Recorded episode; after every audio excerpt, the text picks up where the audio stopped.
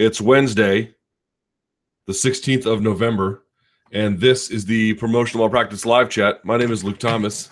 I'm the host of this program, and uh, I appreciate you watching. Today on the podcast, we go for about 90 minutes, a little bit less since I got a bit of a late start today, but um, we will cover, of course, UFC 205, the big news, what's next potentially for Conor McGregor. Uh, obviously, there are I mentioned on the the Monday Morning Analyst there were three big events. I forgot there was even Invicta. So there's Invicta, Bellator 165, and then two UFC events on Saturday. So a lot going on this weekend generally. Uh, we can talk about any and all of that as well. Appreciate you guys joining me. Um, couple of housekeeping notes off the top. If you said hi to me in New York over the weekend, or I should say the week, really, uh, thank you so much. So many people came up and said a lot of really nice things. Everybody was cool. There were no weirdos, which I was uh, really happy about. And uh, thank you guys so much for for um, not merely being kind and supporting this podcast, but just for being cool people and and great MMA fans. Really, really appreciate it. It was it was last week was really professionally challenging and a lot of work, but uh, a lot of fun too. Uh, other housekeeping note, and you're not going to believe me, but it's really true. So we are in the very, very, very home stretch of these t-shirts. We have basically agreed upon a design. Uh, here's the goal. Knock on wood. They should be on sale before and ready for Christmas. So I don't think they'll be ready before Thanksgiving, which is next week, but maybe soon right after that. So like a week or two, we should be locked up and ready to rock. So here we are, finally. Um, really happy with the design. Really happy with uh, everything else. And if you guys are interested in those, you can get them at a place I will soon to be announcing, I suppose. Um, and thank you for your patience on that as well. Okay. With that out of the way, let us get right to the questions if we can. Let's see here. I was sick the whole week, so I'm a little bit. I'm fine now, but I'm. Um, my body is still expelling all of the grossness. Okay, first question: Khabib versus Ferguson in a five-round fight. Who wins? Man, what a tough question to answer. Um, lightweight is a really interesting position right now. I think one of the things I find most interesting is now that McGregor is champion, his absence and this contender pileup at the top uh, is creating an interesting dynamic by way our contenders are picking themselves off to maintain position or I should say, picking each other off to maintain position. So you had Jose and Frankie, arguably both deserving a title shot for different reasons. Aldo because he was the long reigning champion, and sure he got finished quickly, but um, you know, ten years at the top, undefeated, something like that, merits a, a, potentially a a title, a, a rematch, or a title shot of some kind. Not case is not ironclad, but it's not terrible either. And then you had Frankie Edgar, who you know uh, had lost but had come back had a tremendous win over uh, uh, Chad Mendes to sort of seal the deal. And rather than getting a title shot, had to face Jose Aldo, so they picked each other off. Now, I don't know what's going to happen at lightweight. It might be the case that McGregor takes time off, such that here we go again. The contender pile up at the top of the queue um, is going to force one of these guys to pick the other one off, which is, you know, in some ways genius by McGregor. In some ways, I think bad for both divisions. But be that as it may, that's where where they are. So in terms of the question itself, McGregor or um, Khabib versus Tony, man, it's really tough. I feel like uh, Khabib would get Tony to the ground fairly easily, and the reason I believe that is not because Tony doesn't have great takedown defense, but because Khabib has extraordinary takedowns. And because Tony is willing to play in that space anyway, it's not that he couldn't stuff it if he wanted to and fought a more disciplined game plan, but he doesn't fight all together all that disciplined. Um, and so I think Khabib would eventually and and commonly get him to the mat, but he'd be hard to finish. It, I don't know how much damage Khabib could do. I think in a five round fight, I'd probably lean Ferguson. In a three round fight, I would lean Khabib. Um, it'd be a tough contest, man. It'd be a very very tough contest. I think there's a good case for either one. I will say in this three round contest, Khabib looked better than he's looked in a long time. Not really. I thought the ground and pound was better, but setting up the submission and submission setups, we, we saw in the Monday Morning Analyst. And thanks to everyone who watched that. I think it's almost at like seventy thousand views. Um, thanks to everyone who watched that. It it, it is tremendous. Um, his his submission setup there, the way he sort of unwound Tony's or um, Michael Johnson's grip like a clock, and uh, that was pretty great. So it's hard to say, man. It's really hard to say. These these are the fights you have to make, and um, it's a shame we didn't see it already. I think either of these guys would have a decent shot at Conor. I think Conor would have a decent shot at either of them. So it's kind of great. I just only worry that these contenders are going to keep picking these uh, themselves off. Um, erstwhile waiting for McGregor to defend the title. I'm not too happy about that per se, but but uh, in and of itself, it, it'd be a tremendous, tremendous contest. Oh, someone says the exact same thing. Someone says I'd pick Ferguson if it was five rounds, Khabib if it was three. Someone says, "What the f is going on? Do you think Conor should be stripped of the featherweight title if he doesn't defend it next?" Yes. Do you think Conor's next lightweight fight should be against the number one contender? Yes. Do you think GSP should get a title shot at welterweight? Uh, it wouldn't be the worst thing in the world. I wouldn't love it necessarily. Um, it'd probably be okay.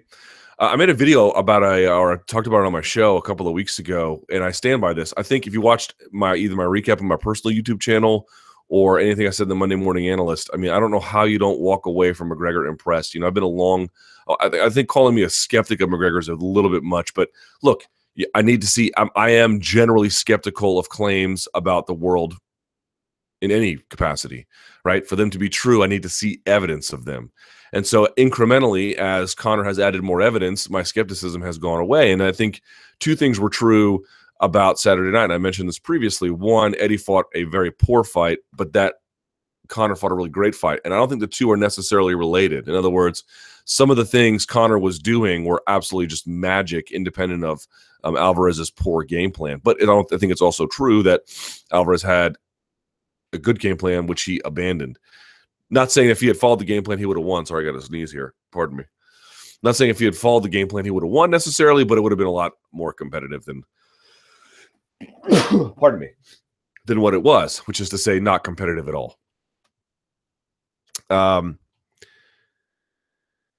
and he's doing something quite magical in, in, in doing that. Like I, he is he is clearly a next level talent. There's no doubt about it that among this generation of fighters, he's among the very, very best, um, if not the best, to do it. I, I just think you have to come to that acceptance point if, if, you're one of these holdout skeptics. And I still see something like, ah, Eddie was never that good. Okay, Eddie has his flaws like any other fighter, but he's he's quite good. Um, he is a credentialed fighter, and McGregor deserves credit for beating him, especially in the way that he beat him. Not really handily, but the particular application of his own offense that unbelievable accuracy and power of his left hand that I mean people just continue to not take it seriously. I just can't believe it. Anthony Johnson has this like reputed uh power like you can't talk about Johnson without power. You should be talking about McGregor the same way. You should be talking about him the exact almost the exact same way, but pretty closely. Um, and we still don't talk about him quite like that. Now it's getting a little bit better, but you don't do that. But here's the thing about that. And someone asked this question earlier and I don't know the answer to it. I don't really know that anyone knows the answer to it because we've never seen someone have to do it except maybe now, which is to say, someone says, What's harder? Like not working your way through a queue and then picking off guys at the top, or standing at the top of the queue and accepting each additional challenger?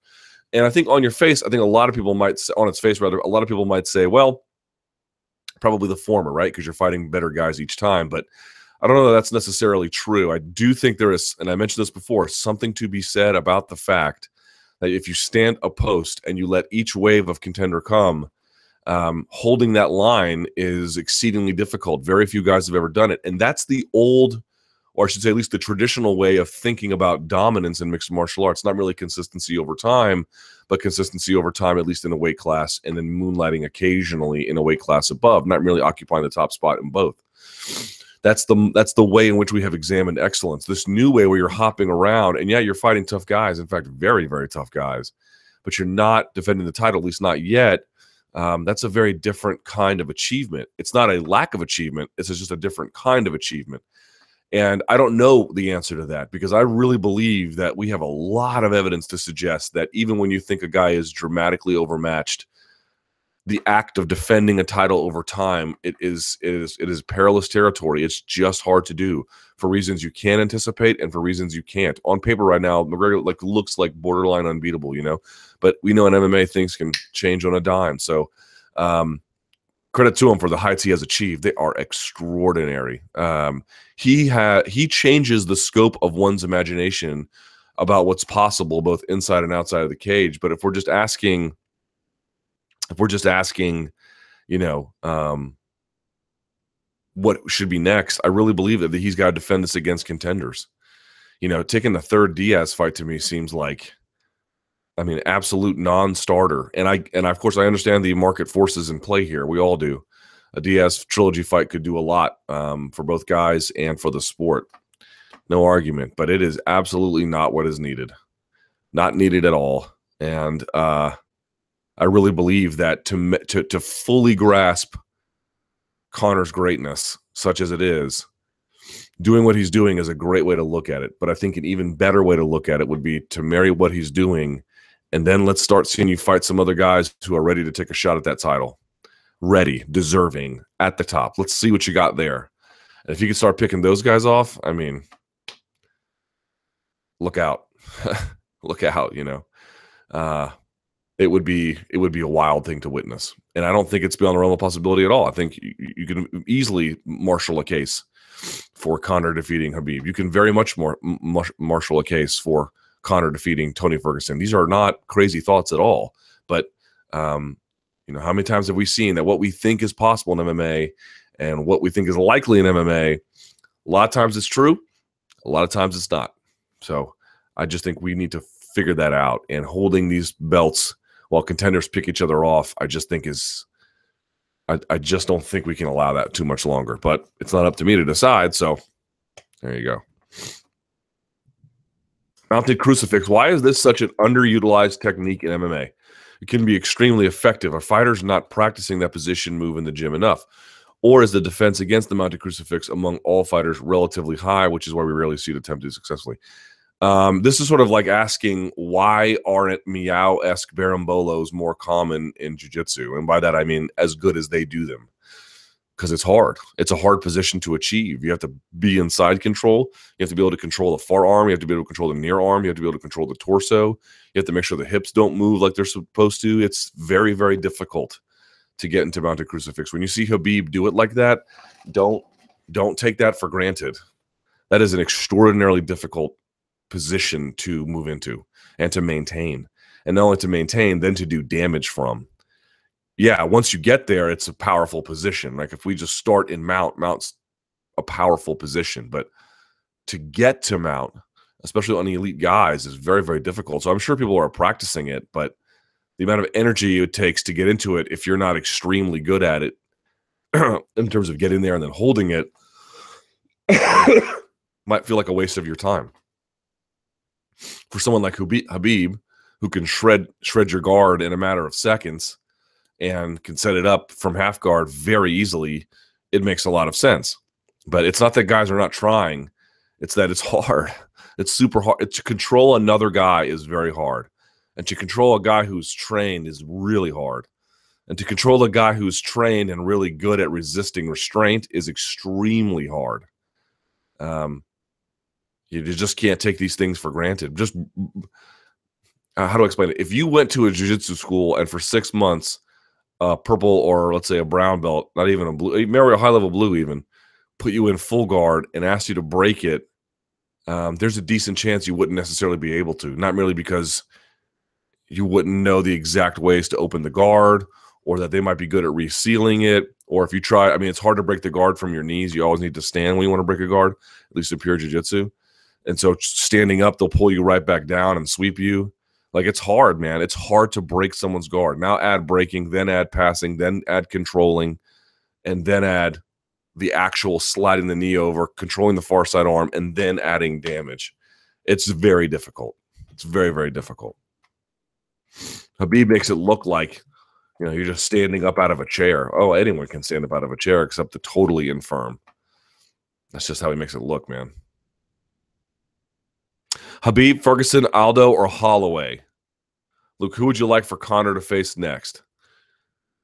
Of those four, I'd rank it as such. Khabib. Um, if Holloway beats Pettis, then Holloway. If not, then Aldo, then Ferguson last.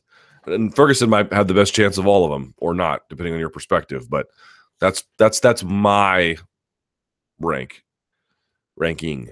Uh, if you have a different one, I can understand it, but that's how I see it. I just feel like Khabib is the guy who's ready to rock.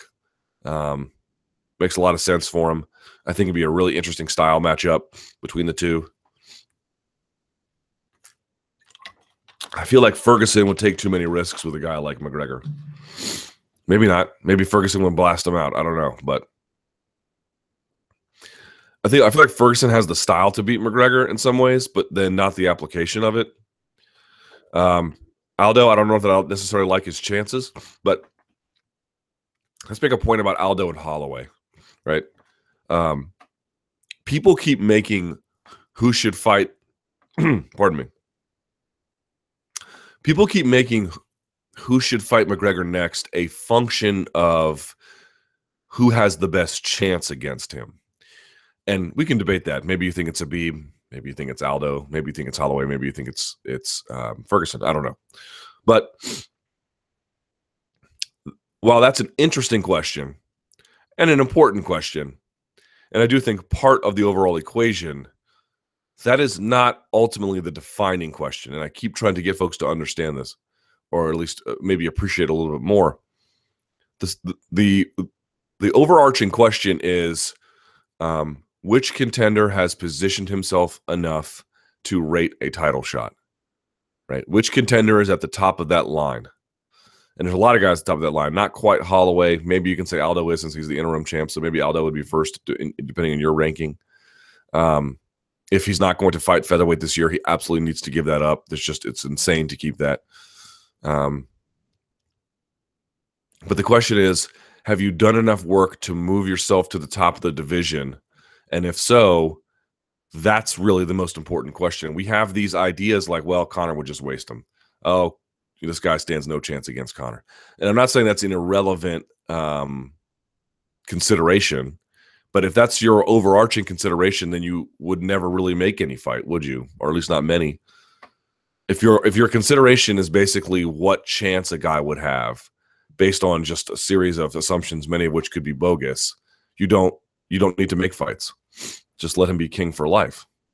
Right? The whole idea is that our biases about who and who would who would win, who would fail, um, they may have some relevance, but ultimately, if that's the sole arbiter of title shots, the guy you favor all the time never needs to fight. The fact of the matter is, they do. They do need to fight because even if we don't give someone a chance, this is a sport full of surprises. This is a sport with a very little margin of error. And yeah, maybe he goes in there and blows their brains out. Okay. But at least he went through the process of doing it. He went through the process and executed on it, and now we can say definitively he has done that. Um, as it stands, he has no title defenses at featherweight, and of course, he just earned the lightweight title. He can't have a defense quite yet, but you get the idea. Like that, we feel like someone wouldn't necessarily do all that well. Uh, not irrelevant, but that doesn't override whether or not they have pushed themselves to the top of the queue and whether or not as a champion they have a responsibility to defend that title. I know we are talking about an age where market forces seem to take precedence over this. I am not blind to it. I am not pretending I am not aware of it. Um, I am aware of all of these things, but I do believe that if you really succumb to that, um, it's not that you get bad fights or something. Maybe he would fight Tyron Woodley next. That would be incredible. Who would be against such a thing? But um, this architecture ultimately serves the long term interests of the sport. It serves the long term interests of uh, it, it, it's it's um, it's not merely in, in, an abstract sense that it's better for the sport. It is it is helpful in designating and lining up. It is it is the machinery that makes everything move in a single direction. Um, Conor McGregor has such control of the market forces that you feel like it's not necessary. But when he's gone, then what? um, you will rely on this to a large extent. You will rely on this skeletal system that is this contendership queue. It has value, it has meaning, it has significance, and I feel like just throwing the baby out with the bathwater because Conor feels it feels like Conor transcends it. And in many ways, maybe he does. I just feel like is is a bad idea. It's long term. It's a very very bad idea. You have to you have to adhere to this to some degree. Um, and you know no title defenses basically in a year when you're healthy Mm, not sure how much I think that's a good idea. All right. UFC 205, Woodley versus Thompson. 205 was incredible. A lot of people have come out with different opinions about the Woodley versus Thompson fight. Two of the judges scored different rounds 10 8 for Woodley. One of the judges thought Woodley won, and the other one felt it was a draw. I'm curious what your reaction was to this fight and how you scored it. I think in real time, I scored it a draw.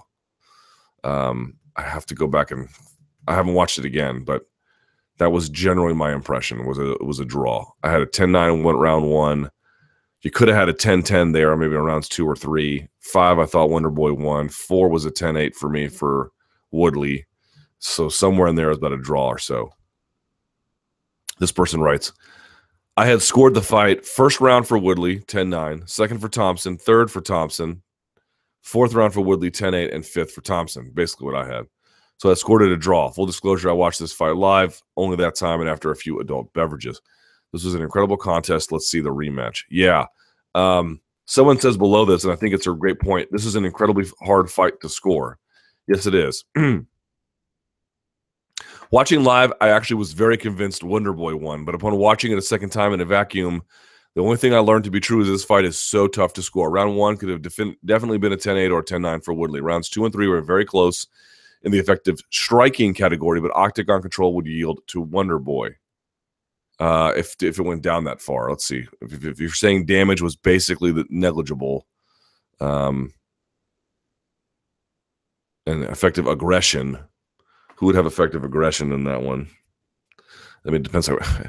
Woodley is Woodley told me he purposely backed up. So then, what's what's what's the effectiveness there? You know. Uh, but two really was close, so I could see that going to Woodley, Wonder Boy, or, or a draw justifiably in any way. Round four could be a 10 8, 10 9, depending on how you feel about it. Round five was pretty clearly Wonder Boy. Agreed. Bottom line being the scorecards being all over the place is completely understandable and a draw makes sense, but depending which ways you lean in which rounds, it could have gone either way. Uh, I mentioned this during the Michael Bisping fight, which I think will very much serves the same kind of purpose in illustrating after you see a fight, it's not one or two scorecards that can reveal themselves to be justified. It can be two different winners, right? Here's why I think this guy won XYZ, you know, and so forth. And the math can pull you in two different directions. That's the 10 point must system. The 10 point must system allows for divergence to such a degree that neither person won or both won or not both, but both depending on who you listen to, right? One could have this and then one could have that. Um, it is so wide open and so broad and so God, it just it pulls you in directions that maybe you don't even want to go. You might even feel like a guy want to fight, but you can't score it for him. Um, in this particular case, I I wouldn't have mind. I, I and frankly, I don't know who who did you feel won that fight when you watched it? Who felt like the winner to you? To me, it felt like Woodley after that fourth round shellacking. Like who did the most damage to the other guy? You know, it's the same kind of thing. It's like Henderson had a couple of rounds, maybe that fifth round, and then sort of got pieced up a little bit in the rest of those. That's kind of what happened to Woodley and and um, Wonder Boy. Only difference is that Woodley, the 10 8 that he scored, really put a beating on him. Um, and in many cases, you could argue potentially, I'm not saying it was definitive, but if they had stopped it in that striking blitz, I'm not necessarily sure I would have been upset with it. And I think if the roles were reversed, where if it was Thompson beating up Wonder uh, Woodley, how many of you would be upset with it if they looked the exact same way? I'm I'm not sure too many would be upset about it. If it was Conor beating up Eddie Alvarez, would would we have been okay with a stoppage? I I think we would have. Um, it's pretty close. I don't think it's so definitive that there's no argument about it, but it it's one of those things where it like basically passes the smell test. Now credit to to Wonderboy Thompson for hanging on. Wow, he's incredible, right? And I mentioned this on my uh, recap on my personal YouTube channel. I, see a lot of people always talking about karate guys as like slick and clever, and they have an interesting skill set, but they never really get credit for being tough. You know, they don't get the same kind of credit as like the mangled ear, you know, wrestler, uh, eh, you know, jogging in sweats at four in the morning in the Iowa winters. They don't ever get those kinds of credit, but they need to. They need to. Guys like Wonder Boy Thompson is as tough as tough as they come. um, and as skilled, frankly. I just think the interesting part about that for me is I've been marveling at it. I haven't had a chance to go back and watch it, but just thinking about it anyway, was that like I asked Woodley why he didn't take him down. He's like, I just don't know. Coaches were calling for it. I knew I was supposed to do it. I just didn't do it. But the fact that he was able to stand with him and and I'm not saying in each interval he was the better striker. A lot of what he was doing was he told me he was backing up because he knows if you if he charged into Wonder Boy, he'd get chewed up. So he wanted to back up and make Wonder Boy come into him. That's why he was doing a lot of the backing up that he was doing. And so I, I you know, you can argue about what's how effective it was, and he was moving away a lot of the times. He was not engaging in every single circumstance. It wasn't like two kickboxers clashing into each other over and over.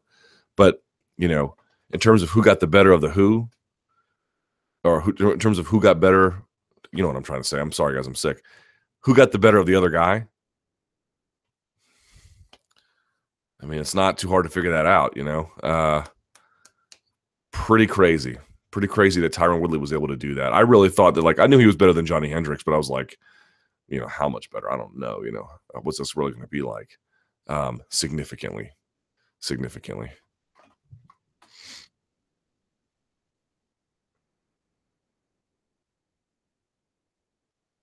A good question. Wonderboy clearly didn't have what it takes this time. I don't get the obsession with seeing an immediate rematch. Wonderboy was nearly finished two ways, was outstruck by f- roughly 50% according to Fight Metric, taken down and more damaged. I would give Wonderboy two positives cage control, yet fighting against the cage seemed part of Woodley's plan, and tenacity. He took a beating well and evaded that nasty submission attempt. But I have trouble calling taking a beating and uh, that a positive. I'd be willing to bet the only reason Woodley was so gassed in the fifth was because he spent three minutes of the fourth in nonstop exertion brutalizing Wonder Boy. Sure, it's a draw on paper, but does that mean we can't read between the lines? All three judges scored it differently, so clearly it was hard to score. But more so, I think it highlights the shortcomings of a 10 point must and the different interpretations of it. These, there are still huge inconsistencies on 10 8s. Woodley was the better fighter that night, and I didn't see anything to suggest it be much different fight in a couple of months. Let the fighters develop and have a rematch down the road when we are more likely to see a different and more distinct result. But, You know, my initial thought was that a guy like Wonderboy can make more adjustments between the two, but actually feel like it's now I'm wondering if that's not correct and maybe it's Woodley. Not least of which is because imagine if Woodley actually mixes in takedowns more and has a decent level of success. The interesting part to me about watching Wonderboy off of his back was defensively very sound, very thorough for the most part. Yes, he got beat on a little bit, but you know, it's Tyron freaking Woodley on top of him, the welterweight champion. Um, but there was just no offense. There was no offense from his back. It was just a lot of holding, covering up, blocking, controlling inside space, which is fine. There's nothing. I mean, there's nothing wrong with that. But it, it, it wasn't like Woodley. I mean, did Woodley ever feel like if I got to be really careful with my posture because I might get triangled or armbarred or swept? Like there was none of that, you know. And um, you know, contrast that with a guard like um, let's say Carlos Condit, Carlos Condit is always working underneath, always trying to you know take you off of your base, always trying to throw up a submission or or some something. You know, he's always working underneath. That's a very very different kind of guard. Um, you just didn't really see that from Wonder Boy, and I'm not saying he doesn't have that, but he didn't show it to us in this fight. And so I can see how Woodley, if he can get the takedown again, which again is maybe he can't, but I'm assuming that he can. That's another wrinkle he can add to this. And I really felt like also that takedown from Woodley really affected Wonder Boy's willingness to commit. Um, Woodley said he felt like his takedown the first round and the way in which he was able to move around the cage took down the kicks of Wonder Boy and left him having to primarily rely on his hands, which is not his predominant weapon. He works a lot behind the kicks. So if you take away the kicks or they basically become nullified, um, he doesn't. His offense becomes a lot less than what it normally is. I think there's some truth to that. Um, so we'll see. I, you know, you usually want to do a rematch when there's some level of controversy about it. Maybe the judges got it wrong, right? In the first Bradley versus Pacquiao fight, or, um, you know, it was really close and both guys took a beating and something like that. And I see what you're saying. In this one, it doesn't feel exactly that way. What it feels like is that the scoring system didn't give us a chance to really rightfully anoint the winner. Maybe maybe that's the case.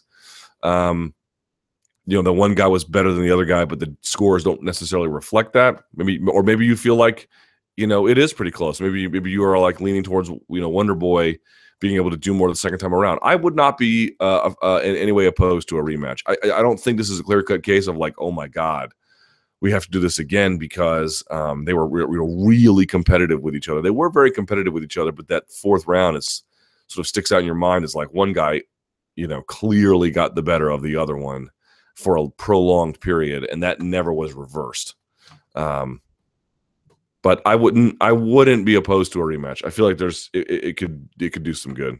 I had to get a new phone. You guys know I just got the Google Pixel, and within a week, uh, within a week, the the um the microphone died on it, so I had to get a new one, and now it works again. And but I have to readjust all my settings, so that's a lot of fun. All right, let's keep going here.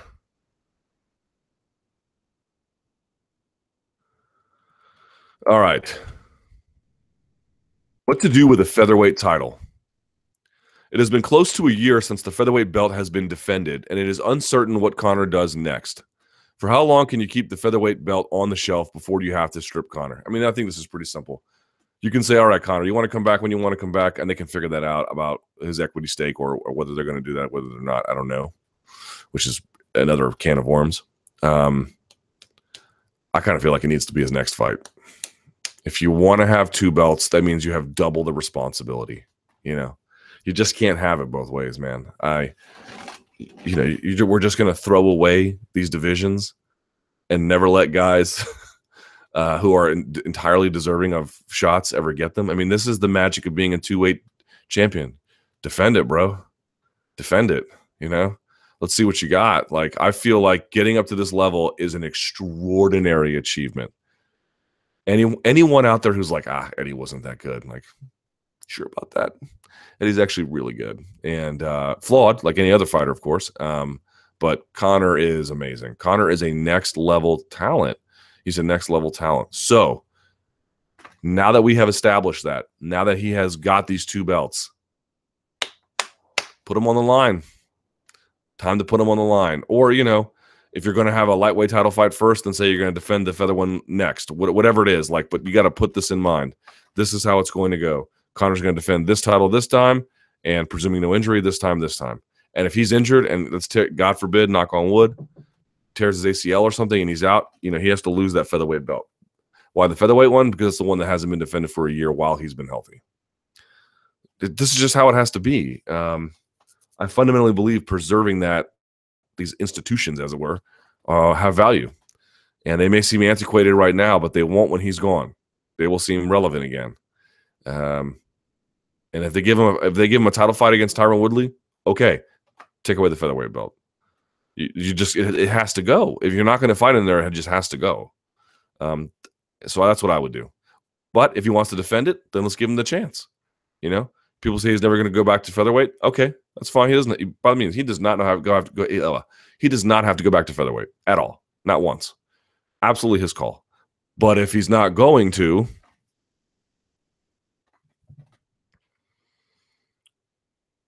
when will DC's legacy be considered greater than Jon Jones in the cage legacy? Man, that's a good question. I don't know if it ever will if he doesn't fight Jon. That may be impossible. By the way, you guys will be proud of me. I drank almost no soda last week. Some, yes, but uh, I've substituted these for the afternoon, uh, in the afternoon, I should say, uh, for tea. I've been drinking tea now. Fat a lot of good it did me this week, but then I was going to have some tea for this chat, but I didn't have a chance to boil it. Um, Someone says, granted, DC lost to Jones and Jones is virtually undefeated, but over the course of his career, is it safe to say DC fought better competition?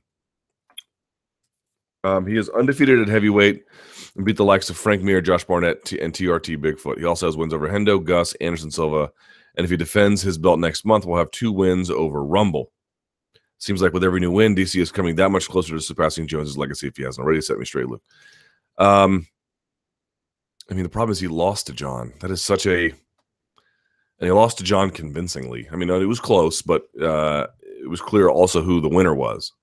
Right, there was not a lot of dispute about that, and I think as long as that is standing, it's just going to be tough for him, especially as he gets older. You know, of course they're both getting older, but I mean like really getting older towards that. How old is Cormier? He's like 37 or more. 37. Yeah, and he'll be 38 in March. Right? So, um he's a, he's a he is uh he's a legit champ and championship material, of course, but um I don't know what he's going to do to overcome that loss to Jon Jones. It would he would he would if he was like 28 or 27 and he had another several years to amass a resume, I think we'd have a different conversation. But considering his time in the sport is limited, I don't know that there's a whole lot he can do.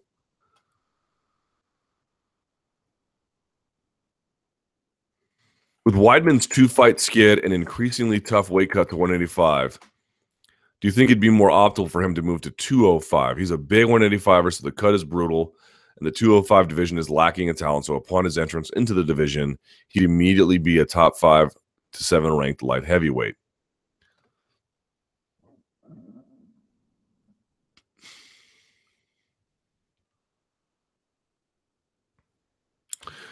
Um, it's a good question. I I wouldn't be opposed to it. I think whatever he does next, it needs to be an easy fight, and by easy I mean someone outside the top ten. Right, you need to get back on your horse, and that's what I thought a Miesha Tate fight was against Raquel Pennington, but uh, Raquel's gotten better, and Miesha just appears to be absolutely, uh, you know, uh, mentally not in a space to be competing at all. But the thing about Yoel Romero is I see some people nitpicking you know, some of the things he's been doing, you know, kicking when he wasn't supposed to and getting taken down. And to what extent has that been a function of training with Wonderboy Thompson or overestimating his skill set? Maybe. I, I, don't know that to be the case, but that's not a terrible um, point. But um, for me, it's like Yoel Romero. I mean, Chris was doing okay in that fight. You know, he didn't get all the takedowns he wanted, but he was making Yoel Romero work, which I think was wise. Um, he had mostly stayed out of danger. Um, I thought things were going his way for the most part. Um, you could you could have had it, you know, uh, it was competitive at a minimum, right? Heading into that in, in, in that third round, and um, the interesting part about Yoel Romero, it's hard to game plan for, for him because he can physically act on a and make and do something in the blink of an eye that he hasn't been doing. Um, he just he can he can absolutely leap into a position. He can get out of the way. He can counter. He can just do something where there's just no way to prepare for it. Now, certainly Weidman shot from too far away without setting it up. Romero read it and made him pay for it, and that is not necessarily all that uncommon in mixed martial arts generally. We have seen similar things like that happen to a whole range of fighters, but the the devastating way in which he's able to do it, these are things you typically see in lighter weight divisions, not the heavier ones, right? That's what makes it unique. Um, he moves when he needs to, now, not all the time, but when he needs to, he moves like a bantamweight. And that's just super hard to prepare for, man. I thought Weidman had a good game plan for the most part. I thought trying to take away his cardio with kicks to the body and jabs to the body and trying to back him up and make him wrestle, even if he didn't get the takedown, just make him wrestle. I thought all those things were pretty smart. I, I didn't think that was a bad game plan. It just it didn't matter in the end. Like that's a, this is my point. Like Eddie Alvarez was like, "Oh, I didn't follow the game plan," and I'm not saying that if he had, he would have won. In fact, you can look at the case like Weidman, who did follow the game plan and he made one tiny error where he shot in from too far away with no setup, and Romero, aka uh, Hercules, demolished him for it. What, Absolutely demolished him for it. And it, all it takes is that, man. When he when it's crazy, Romero doesn't apply a lot of offense, but when he does, it's TNT. It's TNT. It's crazy. So if I'm Weidman, and I didn't think he physically looked. I'm not saying he looked out of shape, but he didn't, and he doesn't. He never looks crazy muscular, but I didn't think he looked as muscular as he traditionally had. I'm not sure why that is. So if I'm him, I'm thinking about light heavyweight just to see how it goes, or I'm definitely thinking about rebuilding at middleweight. These guys don't ever want to do that. They want to be like, I want to get right back in there and get the toughest challenge. We saw it last weekend with RDA and Ferguson two weekends ago. It's a bad idea. Take time, build, rebuild, work on something as you have time to beat opponents you know you can beat. Work on other skill sets. That's what that gives you time to do. The benefit of going back in the queue is that as you rebuild through it, you develop something new by the time you reach the top of it. That's what you want to be able to say you did. And when you just try to jump right back at the top, you don't ever give yourself a chance to, to rebuild or or uh, add a new wrinkle. And in fact, if you're RDA, you took a step back uh, in many ways. You know.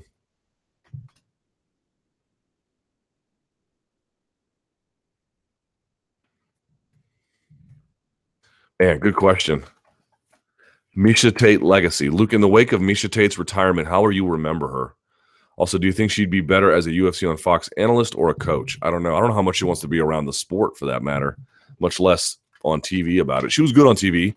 Um, it'd be nice to have a different voice on there. Um, she was pretty good, right? So there's that. Um,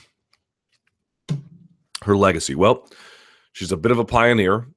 She was one of the early faces who achieved championship status. Um, she was only the third ever UFC Women's Bantamweight champion. She's one of the most important figures in the development of the women's division and women's divisions in the UFC. Whether or not you want to call her Hall of Famer depends, I think, on your perspective, but I, I suspect she'll probably get entered um, either in the Pioneer Wing or something else. And um, although you know there's women who came before her. I'm not saying she was you know the first or something. She's not like a Dan Severn or Royce Gracie, but you get the idea. Um, and I think if we're trying to remember what like she was good at, she was one of the first women who was like really good at wrestling and applying wrestling and mixed martial arts. She was tenacious. She was tough. Um, she tried. She made a concerted effort to market herself. Um, you know, she obviously understood whether or not you are in favor of this fact that how you look in this sport physically, this is true for both genders, but especially true for women. How you look in the sport can determine a lot for what kind of opportunities you might be given, both inside and outside of the cage. I think she understood that and used it to her benefit, which I don't in any way blame her for. Um, and she had a series of classic rivalries, you know, uh, the biggest one, of course, being with Ronda Rousey. But uh, nevertheless, um, even when she lost, like in the case of Cat Zingano, she put forward incredible fights. Um, her comeback win against Holly Holm to win the championship was absolutely remarkable. Um, my favorite fight that of hers that I tweeted out was probably, you know, she got smashed by Kaitlin Young. People forget that at hook and shoot. She got head kicked right in the face, and she just kept getting better, man. She just stayed like it's amazing that she broke when she did because or whatever you want to call this current episode in her in her life because what her hallmark was was never breaking. Was never breaking. That's what made her pretty special. She had this incredible ability to just not to not wither. And maybe all of that maybe all of her efforts to withstand the external pressures of the world finally came crashing down on her uh, I don't know, but it feels like that, right?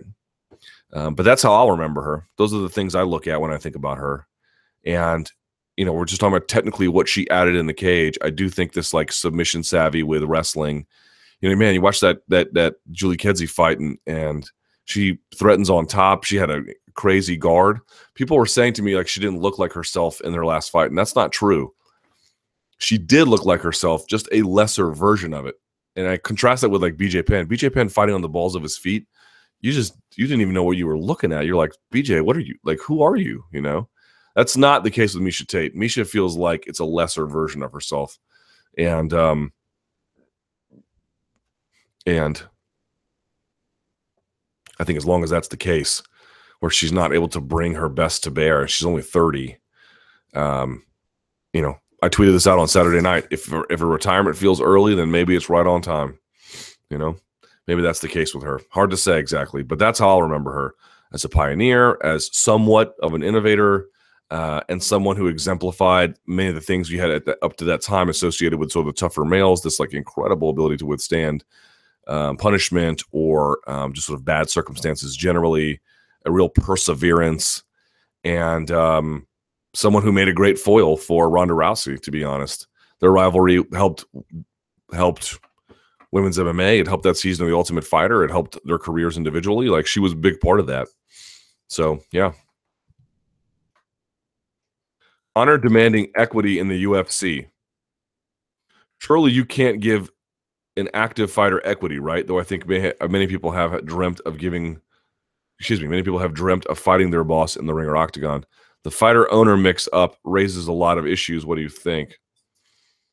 So people are like, wouldn't there be a conflict of interest? I mean, it would depend. I, I, could I could see a circumstance where they give him a share, and it's a non-controlling share. Like you don't have the ability to vote on anything or fire anyone or hire anyone, um, but you could have a te- you know, come here, buddy. Barbas is here. Say what's up, man. Yeah. Um, you could have a non-controlling share. You could have a share of the company where um, you have an ownership stake, but you don't really have a stake of uh, executive leadership or any anything managerial or anything in those kinds of roles. You merely are, um, you just sort of collect uh, dividends essentially from from that ownership stake based on earnings. I could see that kind of scenario. I don't know what they plan to do if they plan to give them that at all, but it's not necessarily a conflict of interest. Um, now, it necessarily raises the question, though, if Conor is going to be having an ownership stake, he's going to be wanting even more, perhaps, to fight money fights rather than appropriate fights. I think that gives me a measure of concern, right? If he knows the UFC makes more money when he makes more money, and then when the UFC makes more money, then ultimately it's there's sort of this this this you know reciprocal process essentially. Um, he might very well try to decide that you know an Nate fight makes more sense than a Khabib fight.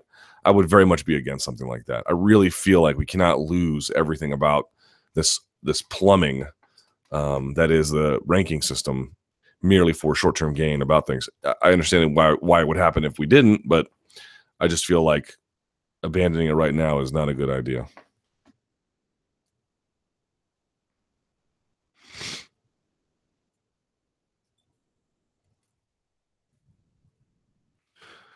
Challenging Jędrzejczyk for the title. Before anything else, is it kind of weird to realize that with this victory, Joanna has a longer win streak total and within the UFC than Rousey did when she lost to Holm? Sort of. Would it be fair to argue that the strawweight championship matches could be the most dangerous championship matches for the challenger at the moment? Not because Joanna can't be defeated, but because the sheer amount of physical damage and mental trauma she seems to inflict during those title defenses. Well, not in the last one. Especially since her most recent past contenders seemed like shells of themselves when they made their returns. She, um, yeah, those five round fights, uh, you know, um, they take a lot out of their opposition, or at least they have. We'll see what happens to Valerie Letourneau if she can regroup. Maybe she had an uncharacteristically good performance. I think there might be that as well. Like how much of this is just these women having like you know fighting up to the moment, and then look, and then when as they fall back to the normal, it looks like they've you know degraded in some ways. Now I do agree Carla Esparza hasn't been the same, but we'll see if she can regroup and, and get things together. Same with Jessica Penne. They got brutalized, but those are the two finishes. I, am not of the belief that Kowalkiewicz is going to wear this damage particularly well, uh, uh, uh poorly, uh, in a kind of long term sense. I think she'll be right back in the middle of things. I don't know when or against who, but uh, and she's you know especially tough. Okay, fair enough, but I'm not overly concerned about it. But yeah, you know, you don't want to be in a five round war where you got outclassed and beat up, even if you somehow manage to last.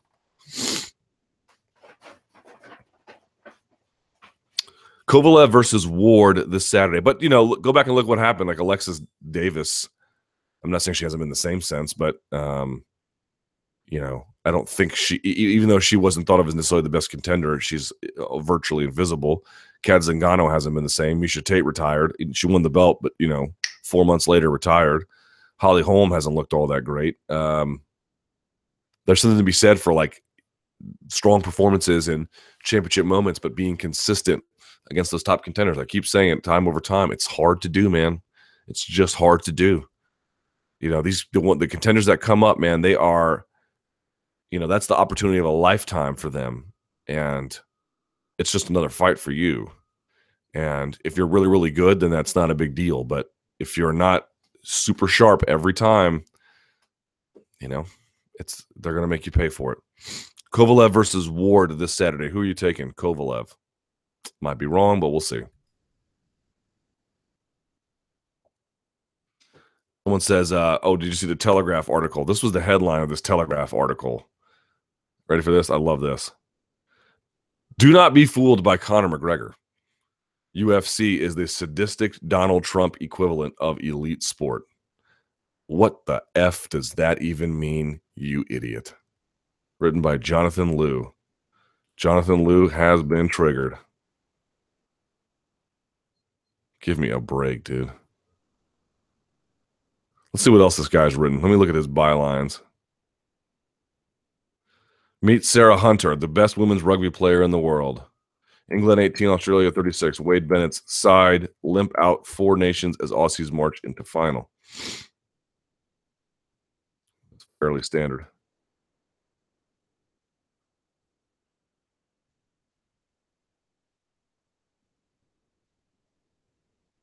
Sam Merson. If people ask me about dad, I always tell them the truth. It's just he's just a rugby reporter, basically. And I like rugby. I'm not to crap on it, but yeah, I mean, it's a it's a chuckle fest. This nonsense.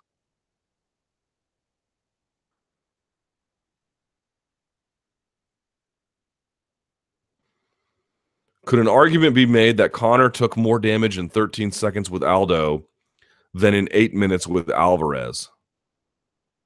The laceration above the eye. Yeah, maybe. Maybe. Do you think the way in which Conor won against Alvarez will change the fights fans want to see? For example, whilst I would still tune in, I'm now less excited by a Frankie Conor fight than I was prior to UFC 205. I kind of feel like I've seen how that fight might go, if that makes sense. Or put it another way, I'm less intrigued by the matchup. But you got to remember when he goes to 145, he's drained. So 145, you see the sort of like maximum level. At 145, it's a little bit less than that. I still would like to see that. I know you're thinking, oh, that's not possible. This is a sport where it is very, very foolish to dismiss ideas as um, you might call it improbable, but to call them impossible or ah, not worth taking seriously, you have to be very, very careful about that, man. You have to be very careful about that. And you might favor Conor in that fight. Frankly, I would favor Conor in that fight too at this point. But I'm telling you, you never know. I like the new post fight podcast and know you were looking for a name for it. Can I suggest Luke's Dog and Pony Show? You may suggest it. I will decline that name. Finally, we should all wish Eddie the best in Siberia, keeping Aldo company. Well, that's a nice thing to say. Uh, seeming push for McGregor Diaz 3. It felt like coming out of there, the big push was for McGregor Habib. Even Boss Logic, now he made another poster for Diaz too, but he made that nice poster for um, Khabib versus McGregor. That would be that's that's my pick if they have to do one next, and then they're going to guarantee a featherweight title shot after that. But you know, I don't know what they're going to do. Uh, that would be the next fight at lightweight. I would want to see. I'll put it that way. What do you think the reaction within featherweight and lightweight divisions will be if McGregor's next opponent is Diaz? Uh, anger, and I who could blame them?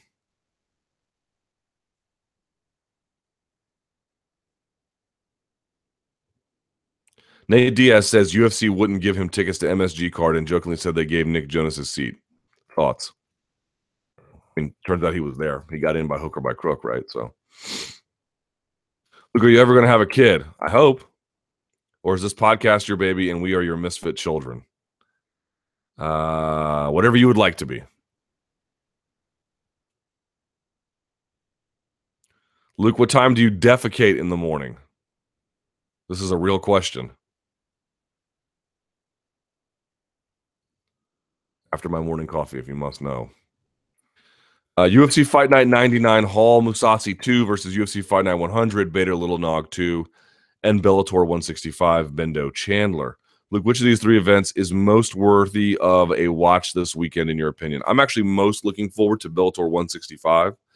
Now, I normally don't say that. It's because Hall Mousasi 2 is awesome.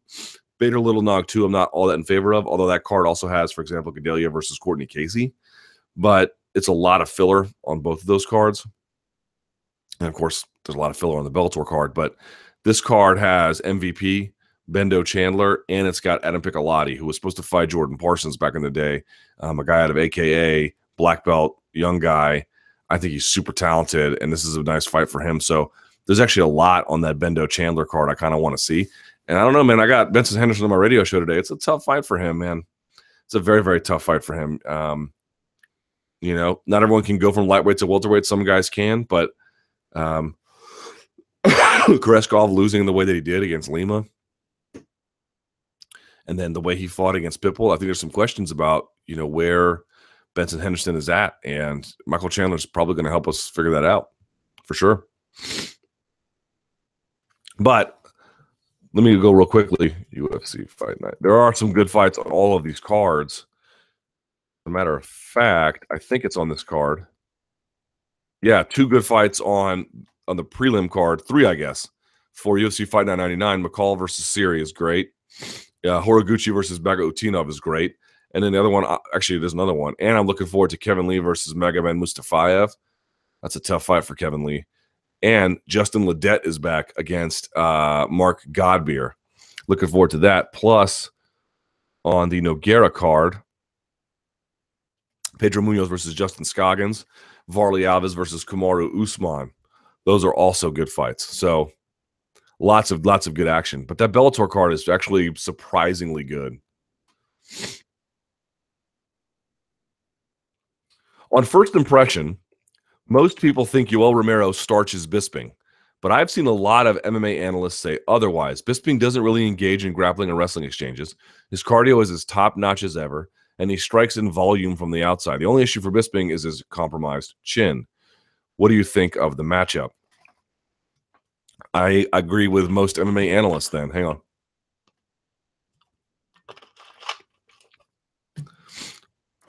Bisping is going to win that fight like he won the Dan Henderson fight which is to say he's going to win the majority of the time and then he's going to have to overcome something bad happening to him the rest of the time in smaller intervals because romero as i mentioned before can move like a bantamweight when he wants to. He can throw you around. He can strike you. He can cover distance. He has extraordinary power. Um, he's a specimen. He's an absolute specimen. And um, but he's just not as technically he's not as exhaustively talented and as disciplined a fighter as uh, Michael Bisping. So Bisping's going to do exactly what you said. He's not going to get tired. That jab's going to be right in his face. That cross is going to land. He's going to get out of the way a lot. And he just has to watch out and be able to recover in the event that um, He Man decides to attack the uh, uh, you know, Skeletor with the power. I have the power of the of Grayskull or whatever, and uh, and that's about it. I mean, there's there's no way to predict the way he's going to move. You know, you, you, look at the Machida fight; it's sort of a similar thing. Uh, he's devastating with knee attacks. Okay, we can say that generally, but um, he just he can he can launch himself in these unpredictable ways at unpredictable times that there's just no way to anticipate. So like if you feel like that would get the best of Bisping, I think that's a fair thing to think. But I also think it's a fair thing to think that Bisping could manage himself. He's been in situations against guys like that before. And if it moves to the fourth round and Romero is tired, he's a much more manageable, you know, task. Um, I that's a very winnable fight for Michael Bisping. I'm not saying he deserves to be favored or not. I haven't really thought about that, but it's a very winnable fight for him.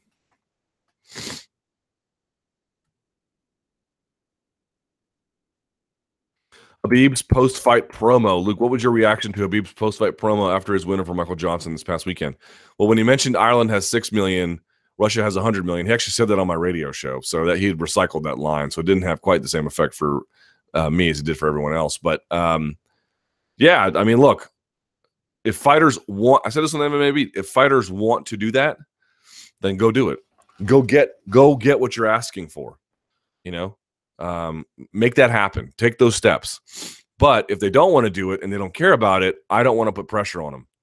Now, if they don't do it and they come back later and they say, "Well, where's my title shot?" Okay, well, dude, you had your chance. You you botched this. But in the case of Khabib, he says it explicitly. The rankings are, as he calls them, number one bull s that he is at the top, that he deserves this title, that he wants a title shot, that he is powerful in Russia. The UFC is going to go to Russia. He's being very, very clear about it. Okay, great. Good job. Hope it works out for you. You know, I the only thing I object to is that, you know, in the case of art, I mentioned this before, like we're asking these, like, think about how much we ask fighters to do. You know, we need you to be really, really, we need you to be like the very best at this activity in the world. We need your cardio to be world class and your ground game to be world class and your striking to be world class. We need you to be world class mixed martial arts fighters and to not be injured and then to go do media and then to travel and to cut weight and to engage fans on social media and all these other things. And then on top of that, we need you to be semi carnival barkers. It's like this outrageous demand, like the balls on us, on all of us, for media, fans, everyone, the balls, the gall to demand that from fighters, I feel like it's just way too much. If they want to do it, then we don't we shouldn't get in their way. I just feel like if they turn in high level performances, we are not in a position to demand anything.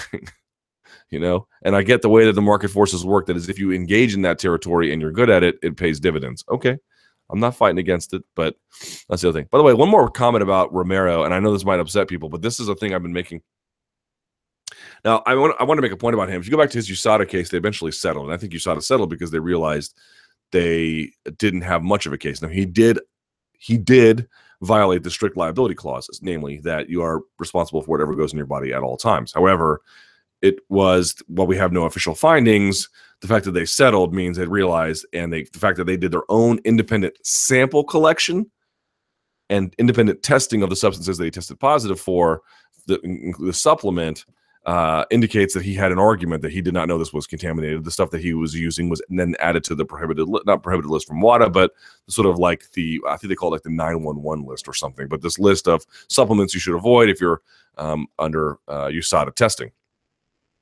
So well that ends well. He was only suspended six months, no big deal. This is a guy who's been under Olympic testing for about 20 years or so. Okay. Now we all know Olympic testing is hardly foolproof. There is no testing that is foolproof. In fact, as we've discussed previously, you have to basically decide that a person has no right to privacy in any capacity whatsoever to actually do fully functional testing. So, is there room for skepticism about the fact that he could be using something?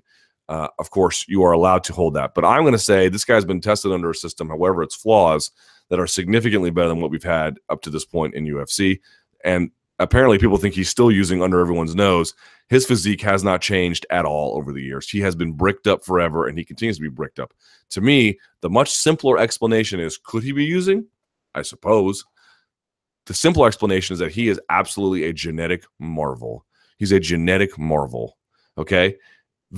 The guys who cover wrestling professionally, now I don't mean professional wrestling, I mean amateur wrestling, the guys like flow wrestling, whatever. I'm not saying those guys in particular, but guys who have worked in that field have told me before he was ever doing MMA that that guy was maybe the best athlete in all of wrestling. In the world of wrestling, which is global and has an extraordinary participatory rate. And that guy's their best athlete, maybe, arguably, one of them. The, the knock on him apparently was that he had a fairly low wrestling IQ, that he didn't always make good choices, but he was such a physical beast that it was impossible to get anything. This is my one of my points I've been trying to make for a while. Like it is clear that performance enhancing drugs provide benefit, but it is also clear that if you are born winning the genetic lottery, it confers an amazing benefit. There aren't enough steroids Chris Weidman could take to equal the athleticism of Yoel Romero has naturally naturally. And everyone wants to make this argument about sports should be fair. There's nothing fair about them. This is a game or a sport or an activity that is suited for the genetic lottery winners. And even among them, the higher winner ones tend to just do better.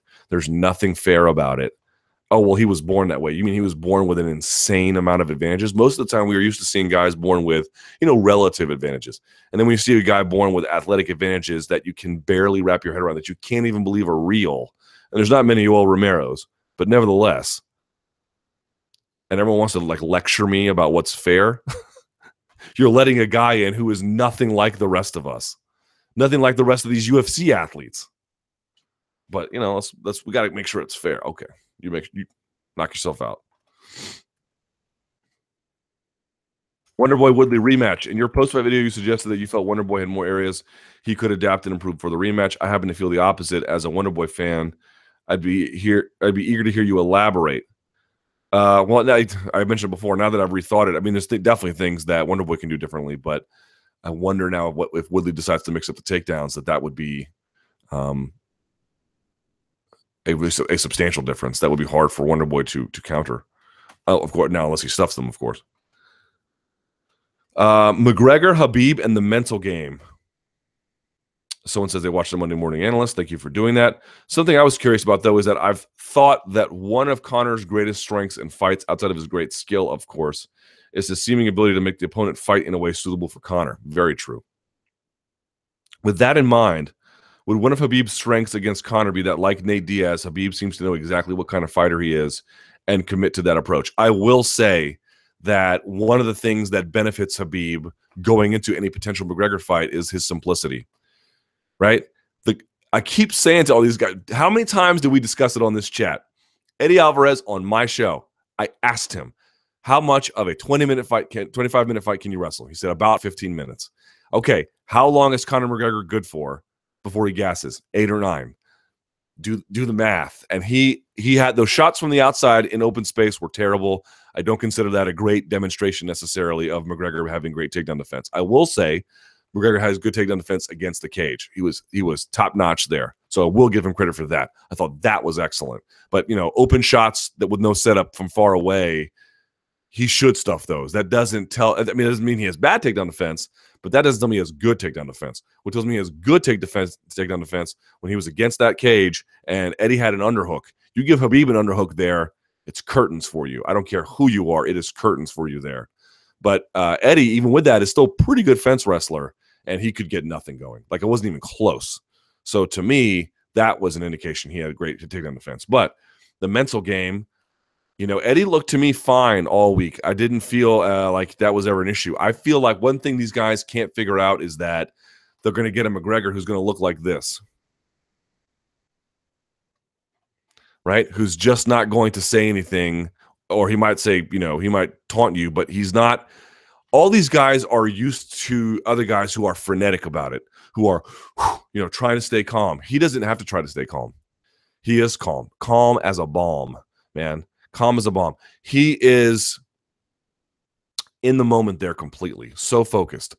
And these other guys are not used to doing all the press. They're not used to these dramatic weigh ins. They're not used to these entirely huge crowds and these lights.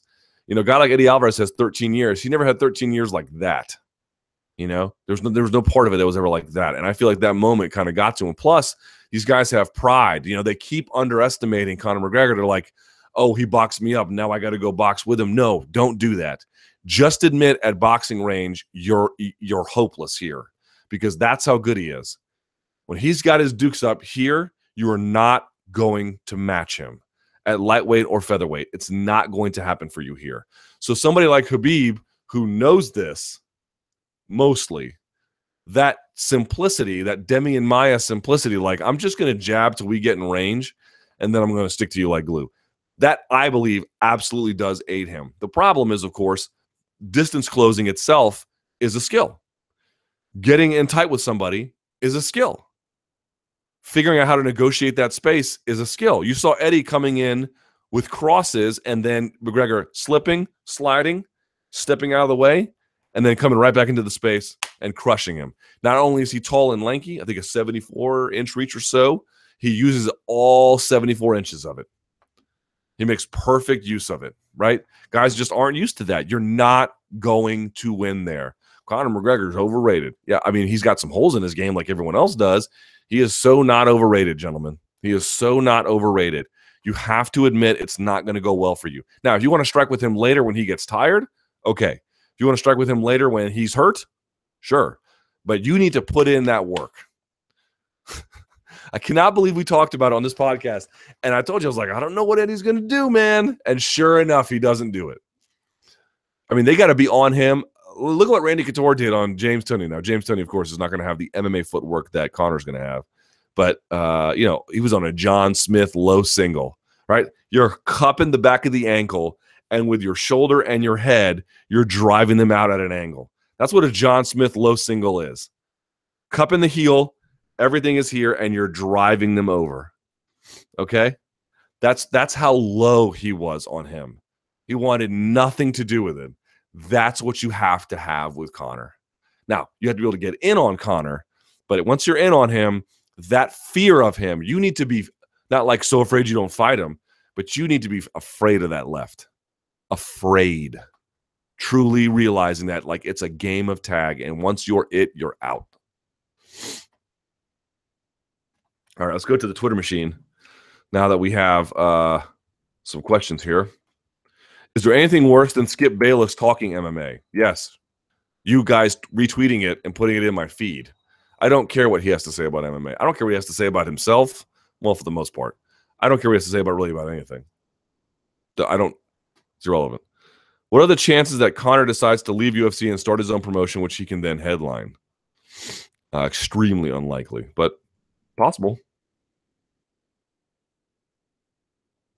True or false? I agree that the three released tracks from the upcoming Metallica album make it a must buy. Nope.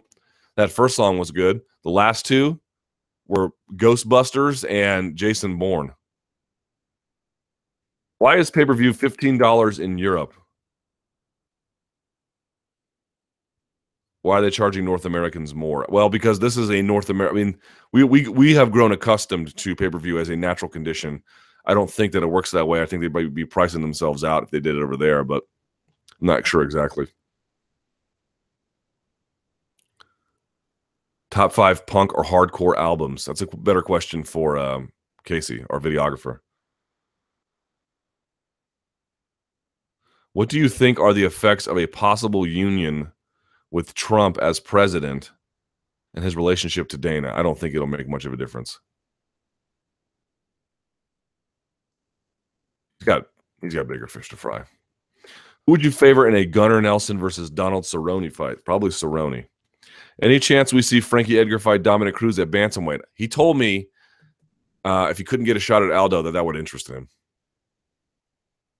Who does Hector Lombard fight next? Good question. Maybe Hall if he loses to Mousasi. It's a good idea. I'd go with that. Who wins? Maia versus GSP. Man, maybe Maia. I don't know. Diaz versus Bisping. Bisping. Jones versus Weidman. Jones. Rumble versus Rockhold. Maybe Rockhold. I don't know. Rumble. That's a that's a tough one. I don't know. Maybe Rumble. Romero versus DC. I'd say DC. Dillashaw versus Edgar. Whew, that's a tough one too. Um, maybe Dillashaw, but I don't know.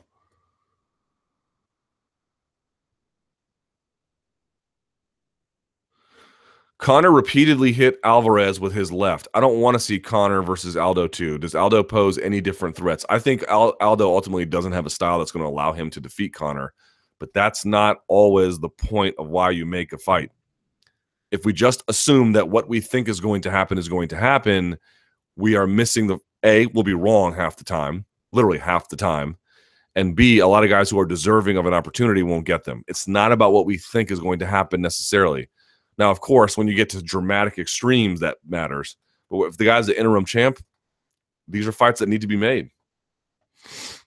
Three Musketeers or Snickers? Snickers.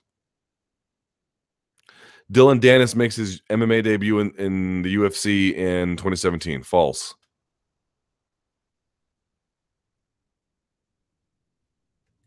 Um, if Khabib is next for Conor, would UFC match up Alvarez versus Ferguson next? I hope Alvarez takes a tune up fight. If so, who's your pick? If they did Alvarez versus Ferguson, and if they did that, I would pick Ferguson. Do you think the UFC didn't book McGregor versus wrestlers until he was ready to adequately defend takedowns? Yes, of course. That's the way I said that before the Dennis Siver fight. Everyone's like, "Oh man, he's not fighting wrestlers." Not right now but you can see incrementally he's getting better. And by the time he has that title, which eventually he's going to get, probably, or at least to be in that atmosphere, he's not going to have a choice. Everyone at that point is basically going to be a wrestler, right? Um, and you're seeing the fruits of that labor now. It worked. Special people get special treatment, right? Um, Who is going to break the news to Khabib and Tony that they are going to fight each other in the first quarter next year? They might, man. They might. And that'd be a sick fight. But it's just these contenders picking each other off. Why do people disregard fighters who don't call out other fighters after a win? Isn't authenticity key? I mean, they just want to see them people look, they want to see these fighters get what they believe they deserve. Nothing wrong with that. I just feel like we put an insane amount of pressure on them, and I don't want to do that anymore. Is it possible that Conor could return to featherweight and not fight Aldo, who's interim champ? Seems absurd. Man, at this point, anything's possible. Do you see it as disrespectful for people to call Conor the greatest of all time of MMA? Disrespectful? No. A little bit delusional? Maybe. Who would be a bigger loss to the UFC, Joe Rogan or Dana White? Dana White. You recently called deadlift the king of the lifts, not squats. Why is this? Because the deadlift engages many more muscle groups than squats. Luke, will it be easy to get a T-shirt in Ireland? Uh, I don't know, but I will do my best.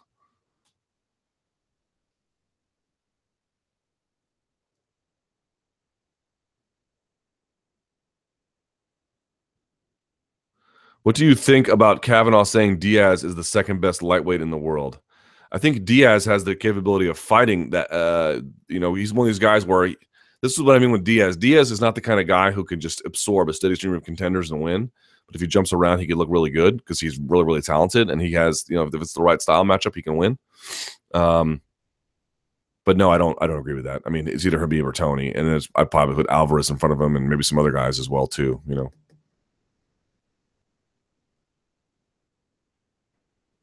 Uh, let's see.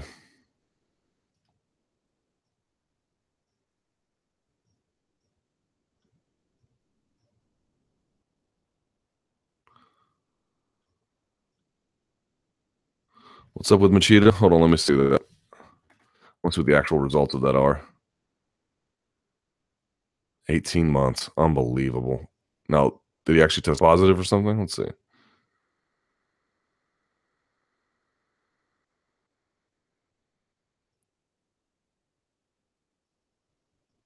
We got to fix that. 7 keto DHEA is not a steroid.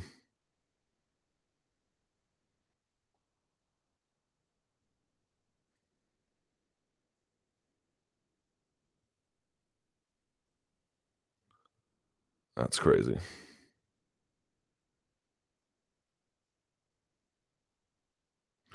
Substance 7 keto DHEA increases metabolism, weight loss, and has anti aging effects. Yeah, all of those are disputed.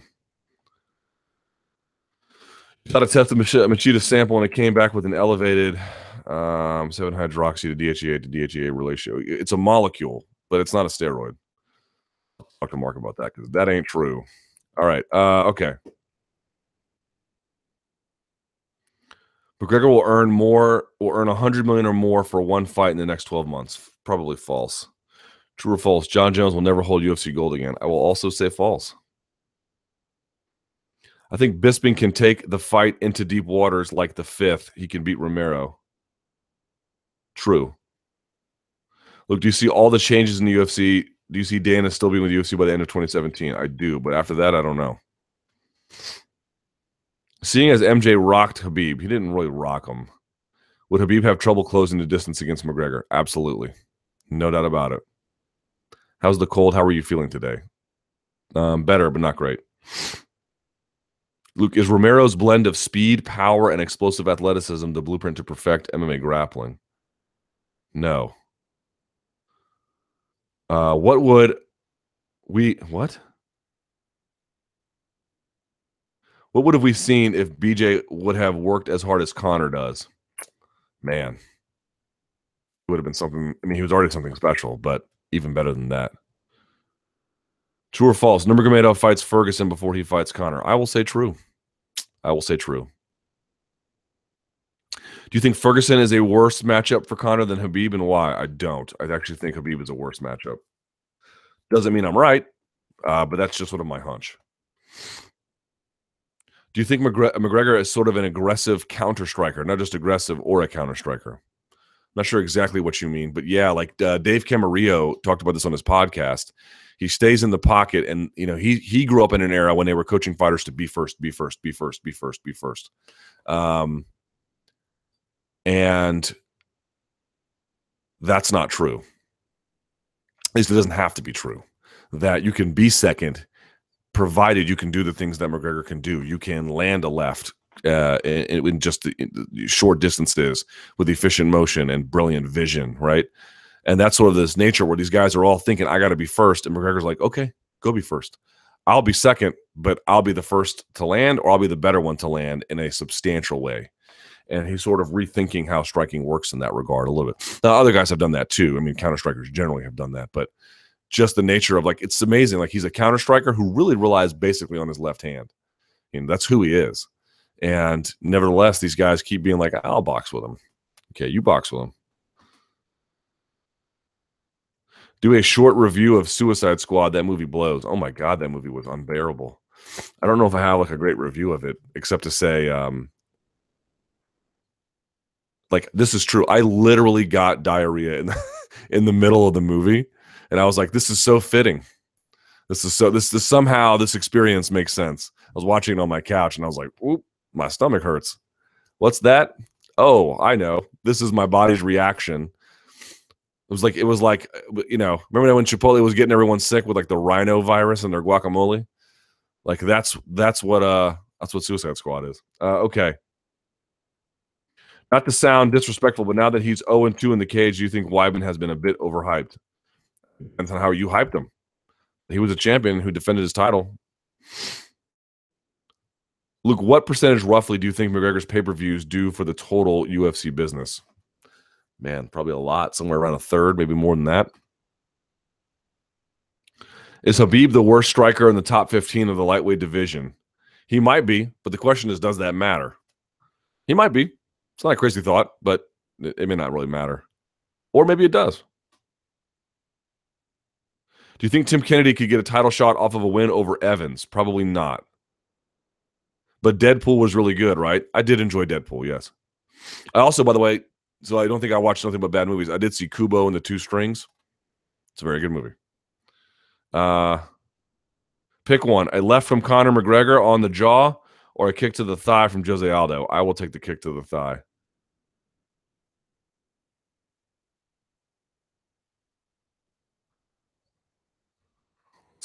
Anything else? Let's go back to the questions. Rate the UFC 206 card. I got to tell you, that UFC 206 main card is suddenly looking pretty baller. Real quickly, let's go through this main card. Uh, Cormier versus, someone put Cormier versus Miesha Tate. That's not right. Cormier versus uh, Johnson, great. Max Holloway versus Anthony Pettis, great. Don Cerrone versus Matt Brown, great. Cub Swanson versus Doo Ho Choi, great. And now you've got Kennedy versus Evans. Also great. Um, so that's a great, great main card. Like I don't know how it's going to do a pay per view, but it's decent. And then last but not least, Luke, what do you prefer, proper analysis or a mosh pit with drunken Irish fans? You mean me personally? Personally, I don't like being touched. So I would have to just start swinging on the Irish if they did that to me. But, you know, that's just me. Might have to give him some of that McGregor left player. All right. Thanks everyone who watched. Please be sure to like this video and share it around. I'll put the podcast up on SoundCloud and iTunes here shortly. I appreciate it. On my show today, I've got Wonder Boy Thompson and Benson Henderson, uh, 4 p.m. Sirius XM 93. So thank you so much for watching.